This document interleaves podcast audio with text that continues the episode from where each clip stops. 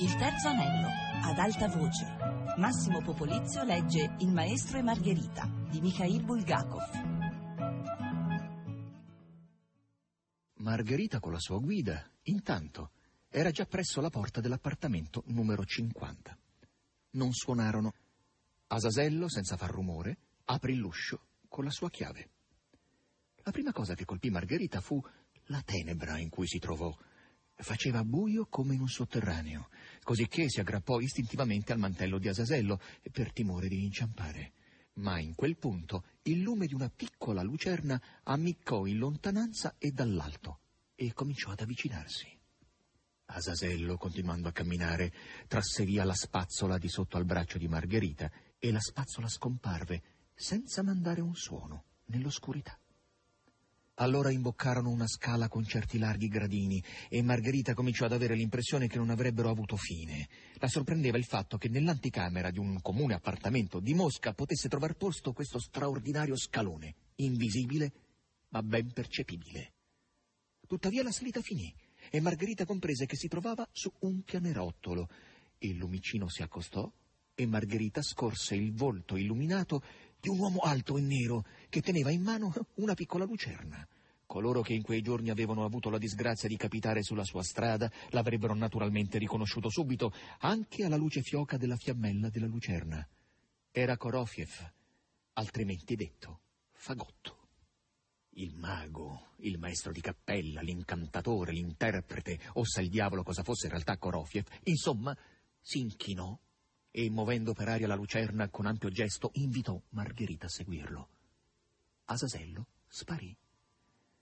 Anche alla luce incerta della piccola lucerna di Korofiev, Margherita capì che si trovava in un immenso salone buio, con un colonnato per giunta e, a prima vista, sterminato.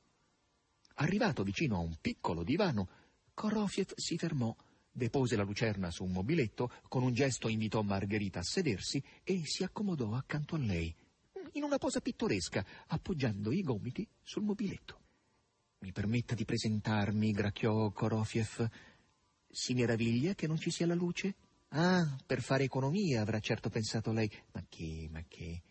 Il primo venuto fra i boia fosse anche uno di quelli che avrà fra poco l'onore di baciarle il ginocchio, mi tagli pure la testa su questo stesso comodino, se è così. Semplicemente Messere non ama la luce elettrica e la daremo proprio all'ultimo momento. E allora, mi creda, non scarseggerà. Forse, anzi, sarebbe bene che ce ne fosse un po' meno. Korofiev piacque a Margherita e le sue chiacchiere magniloquenti producevano su di lei un effetto calmante. Dunque, signora, dunque, veniva dicendo Korofiev, noi siamo nemici di tutte le reticenze e di tutti i misteri. Ogni anno Messere dà un ballo, si chiama ballo del plenilunio di primavera o ballo dei cento re. Oh, la gente che ci viene. A questo punto Korofiev si afferrò la guancia come se un dente cominciasse a dolergli. Del resto spero che se ne convincerà lei stessa. Dunque, Messere è scapolo, eh, come anche lei naturalmente avrà capito, ma ci vuole una padrona di casa. Korofiev qui allargò le braccia. Ammetterà anche lei che senza padrona di casa. Margherita ascoltava Korofiev, cercando di non perdere una parola sentiva freddo al cuore. La speranza della felicità le faceva girare la testa. È invalsa la tradizione, proseguiva intanto Korofiev, secondo cui colei che fa gli onori di casa deve assolutamente portare il nome di Margherita. Questo in primo luogo e in secondo luogo che essa deve essere nativa del posto. A Mosca abbiamo scoperto ben 121 Margherite e ci crede Korofiev si sbatté la coscia con un gesto di disperazione. Non ce n'è una che sia adatta. E alla fine, per un caso felice, Korofiev sogghignò espressivamente, inclinando il corpo, e di nuovo Margherita sentì freddo al cuore. A questo punto Korofiev spense la sua lucerna e essa gli svanì dalle mani e Margherita vide sul pavimento davanti a lei una striscia di luce sotto una porta scura e a questa porta Korofiev bussò sommessamente. Allora Margherita fu presa da un tale orgasmo che cominciò a battere i denti e un brivido le percorse la schiena. La porta si aprì. Apparve una stanza tutt'altro che spaziosa. Margherita scorse un vasto letto di rovere, con lenzuola e guanciali sudici, sgualciti e scompigliati. La stanza odorava di zolfo e di catrame. Le ombre dei lumi si intrecciavano sul pavimento. Fra gli astanti, Margherita riconobbe subito Asasello, che aveva già indossato la marsina e stava in piedi al capezzale del letto. Asasello, tutto azzimato, non assomigliava più al malandrino sotto il cui aspetto si era presentata Margherita Nikolaevna nel giardino, ed egli le si inchinò con straordinaria galanteria. Una strega ignuda, quella stessa Hella che aveva tanto turbato il rispettabile barista del varieté e, oimè, quella stessa che molto fortunatamente era stata spaventata dal gallo nella notte della famosa rappresentazione, sedeva in terra sul tappetuccio rimescolando qualcosa in una casseruola dalla quale uscivano vortici di vapore sulfureo. Oltre a questi due c'era nella stanza, seduto su un altro sgabello davanti al tavolino con la scacchiera, un gattone nero di spropositata grandezza che teneva nella zampa destra il cavallo degli scacchi. Ella si alzò e si inchinò a Margherita. Lo stesso fece anche il gatto, balzato giù dallo sgabello. Per strisciare in terra la zampa anteriore destra, egli lasciò cadere il cavallo e si infilò sotto il letto per cercarlo. Raggelata dalla paura, Margherita distinse alla meglio tutto questo tra le ombre insidiose delle candele. Il suo sguardo era attratto dal letto, sul quale sedeva colui al quale, così poco tempo prima, nei patriarci, il povero Ivan aveva cercato di dimostrare che il diavolo non esiste. Ed era per l'appunto questo inesistente che sedeva sul letto. Due occhi si affissarono sul volto di Margherita, il destro con una scintilla dorata del fondo che avrebbe penetrato fin nell'intimo qualsiasi anima, il sinistro vuoto e nero, una specie di stretta cruna angolare, un orifizio nel pozzo senza fondo di tutte le tenebre e di tutte le ombre. La faccia di Boland era storta da un lato, l'angolo destro della bocca tirato in giù. Sulla fronte alta e stempiata erano incise rughe profonde, parallele alle sopracciglia appuntite. La pelle del viso di Boland era come se un sole ardente l'avesse abbronzata per sempre. Finalmente Voland prese a parlare sorridendo e sembrò che questo sorriso facesse sfolgorare il suo occhio sfavillante. Dunque, disse Voland, rivolto a Margherita, le presento il mio seguito. Donna. Questo qui che fa lo scemo è il gatto Begemot. Asasello e Korofiev li conosce già, le presento la mia domestica Ella. È svelta, intelligente, e non c'è servizio che essa non sia in grado di rendere. La bella Ella sorrideva, volgendo verso Margherita gli occhi dai riflessi verdi, senza per questo cessare d'attingere un guento nel cavo della mano e di spalmarlo sul ginocchio di Voland. La mezzanotte s'avvicinava e bisognava affrettarsi. Margherita vedeva confusamente quanto la circondava. Le rimasero in mente le candele e la vasca di pietre preziose. Quando poi si fu messa in piedi sul fondo di questa vasca, ella e Natascia, che l'aiutava, le versarono addosso un liquido caldo, denso e rosso. Margherita sentì un sapore di sale sulle labbra e comprese che la lavavano con il sangue.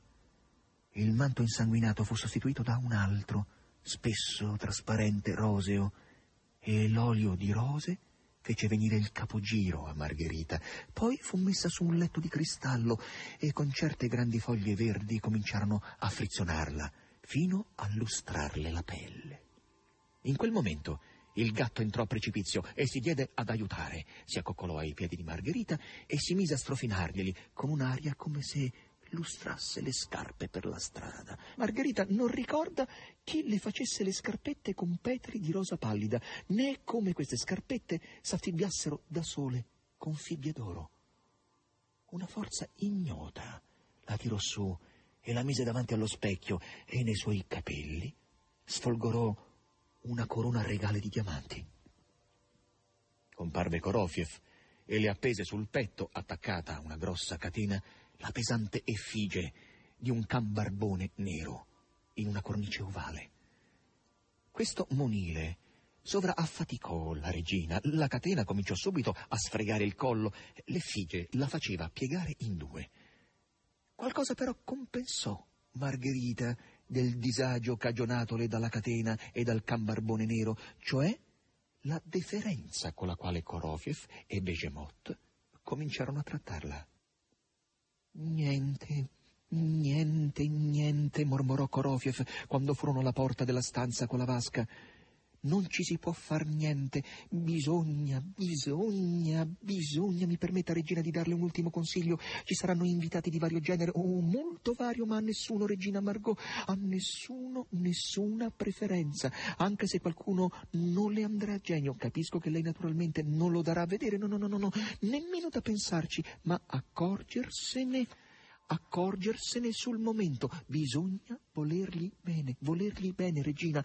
Di questo la padrona di casa sarà ricompensata al centuplo. Ah, e un'altra cosa, non trascurare nessuno, almeno un sorrisetto se non ci sarà tempo di buttar là due parole, almeno girare un pochino il capo, tutto quel che vuole, ma non la mancanza di riguardo. Questo li farebbe intristire. Allora Margherita, scortata da Korofiev e Megemot, penetrò dalla vasca in una completa oscurità. Io, io, sussurrò il gatto, le darò io il segnale, io. Dai, rispose nel buio Korofiev.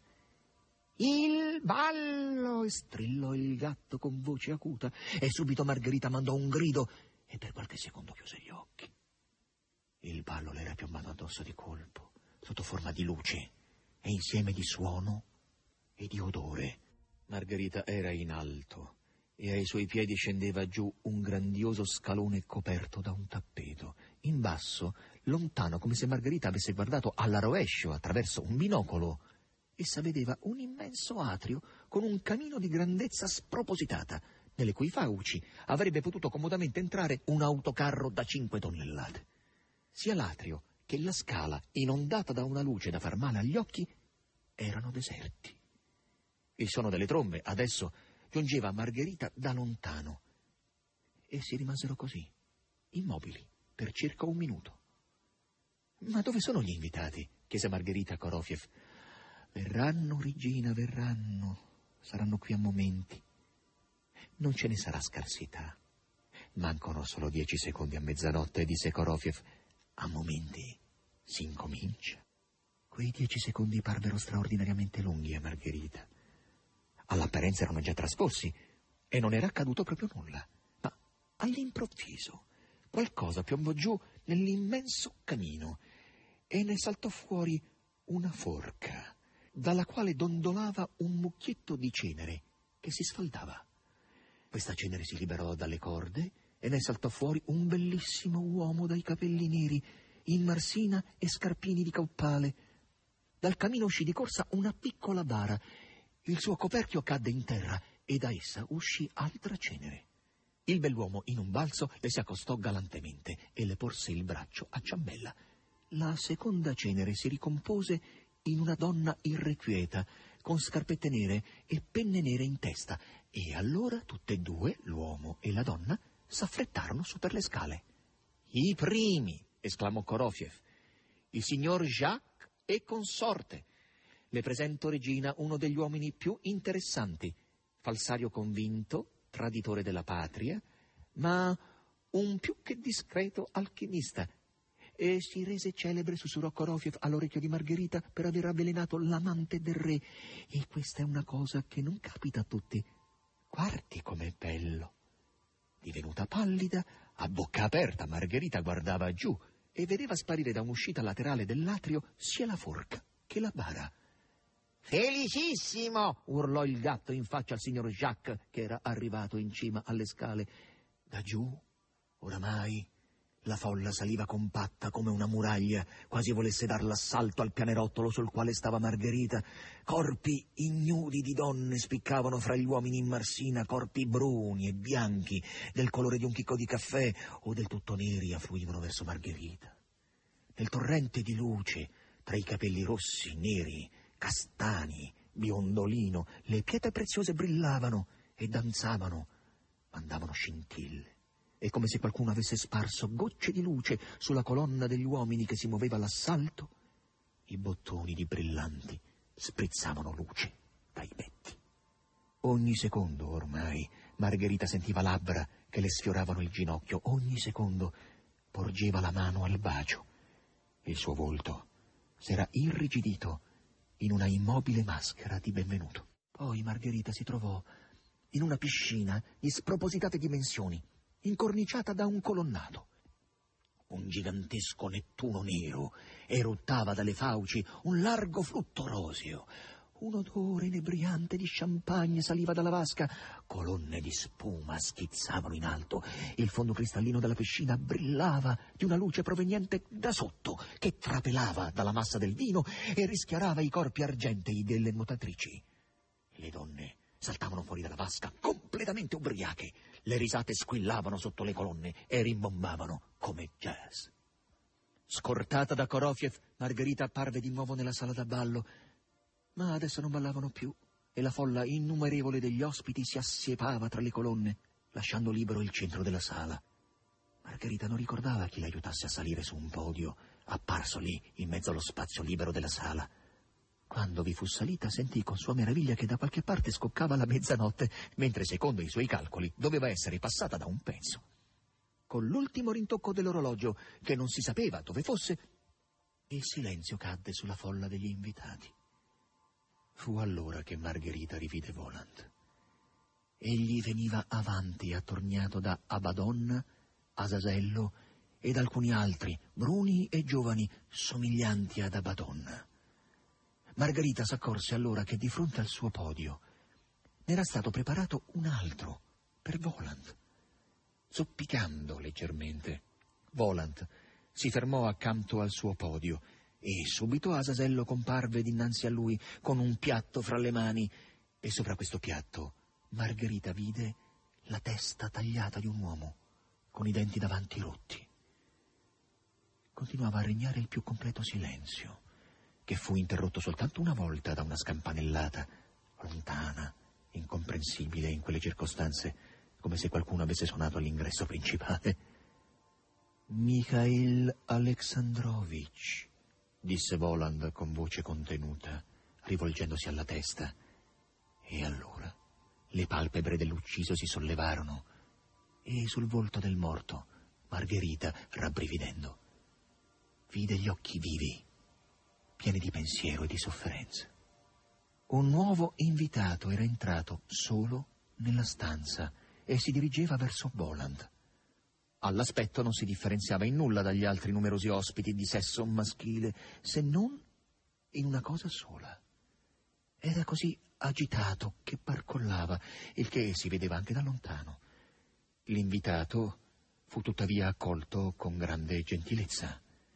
Ah, carissimo barone Meigel, disse Boland, sorridendo affabilmente all'invitato che sbarrava gli occhi.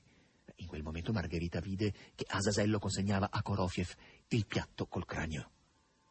Già, a proposito, barone, disse Boland, abbassando a un tratto confidenzialmente la voce.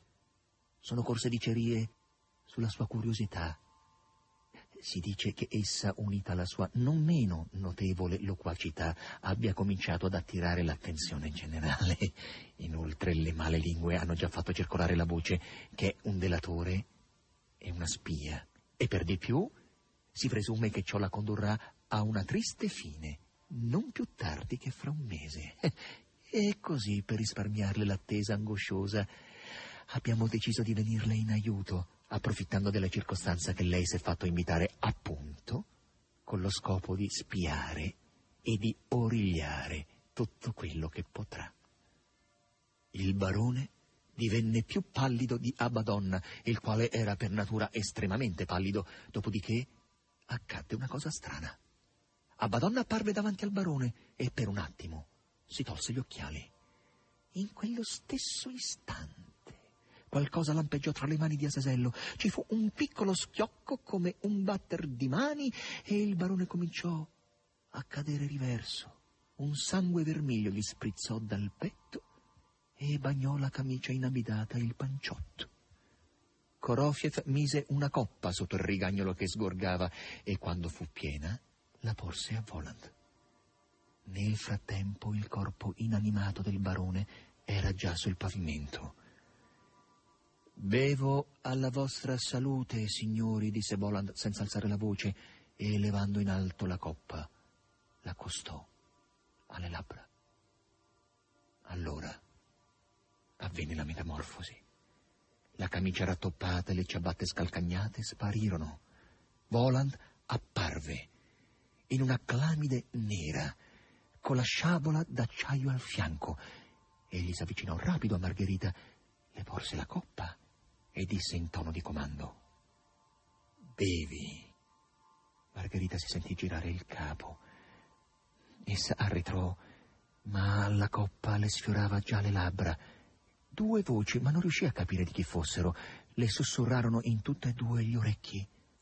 Non abbia paura, regina, abbia paura. Il sangue è già disceso da molto tempo nella terra. E là dove è stato versato crescono adesso grappoli di uva. Margherita, senza aprire gli occhi, inghiottì un sorso e un dolce flutto trascorse per le sue vene. Le orecchie cominciarono a risonare. Le sembrò che i galli cantassero a squarciagola, che da qualche parte suonassero una marcia. La folla degli invitati cominciò a perdere il suo sembiante, sia gli uomini che le donne si disgregarono in cenere. Sotto gli occhi di Margherita tutta la sala si decompose e sopra di essa cominciò ad aleggiare un odore di cripta. Le colonne si sfasciarono, si spensero le luci, tutto si restrinse e non ci furono più zampilli, camelie e tulipani, ma ci fu semplicemente quel che c'era, il modesto salotto della gioielliera, dalla cui porta socchiusa usciva una striscia di luce. E da questa porta socchiusa Margherita entrò. Massimo Popolizio ha letto Il maestro e Margherita di Mikhail Bulgakov, regia di Lorenzo Pavolini. Riduzione di Giovanni Piccioni, a cura di Fabiana Carobolante, con la collaborazione di Annalisa Gaudenzi. Il terzo anello, chiocciolarai.it.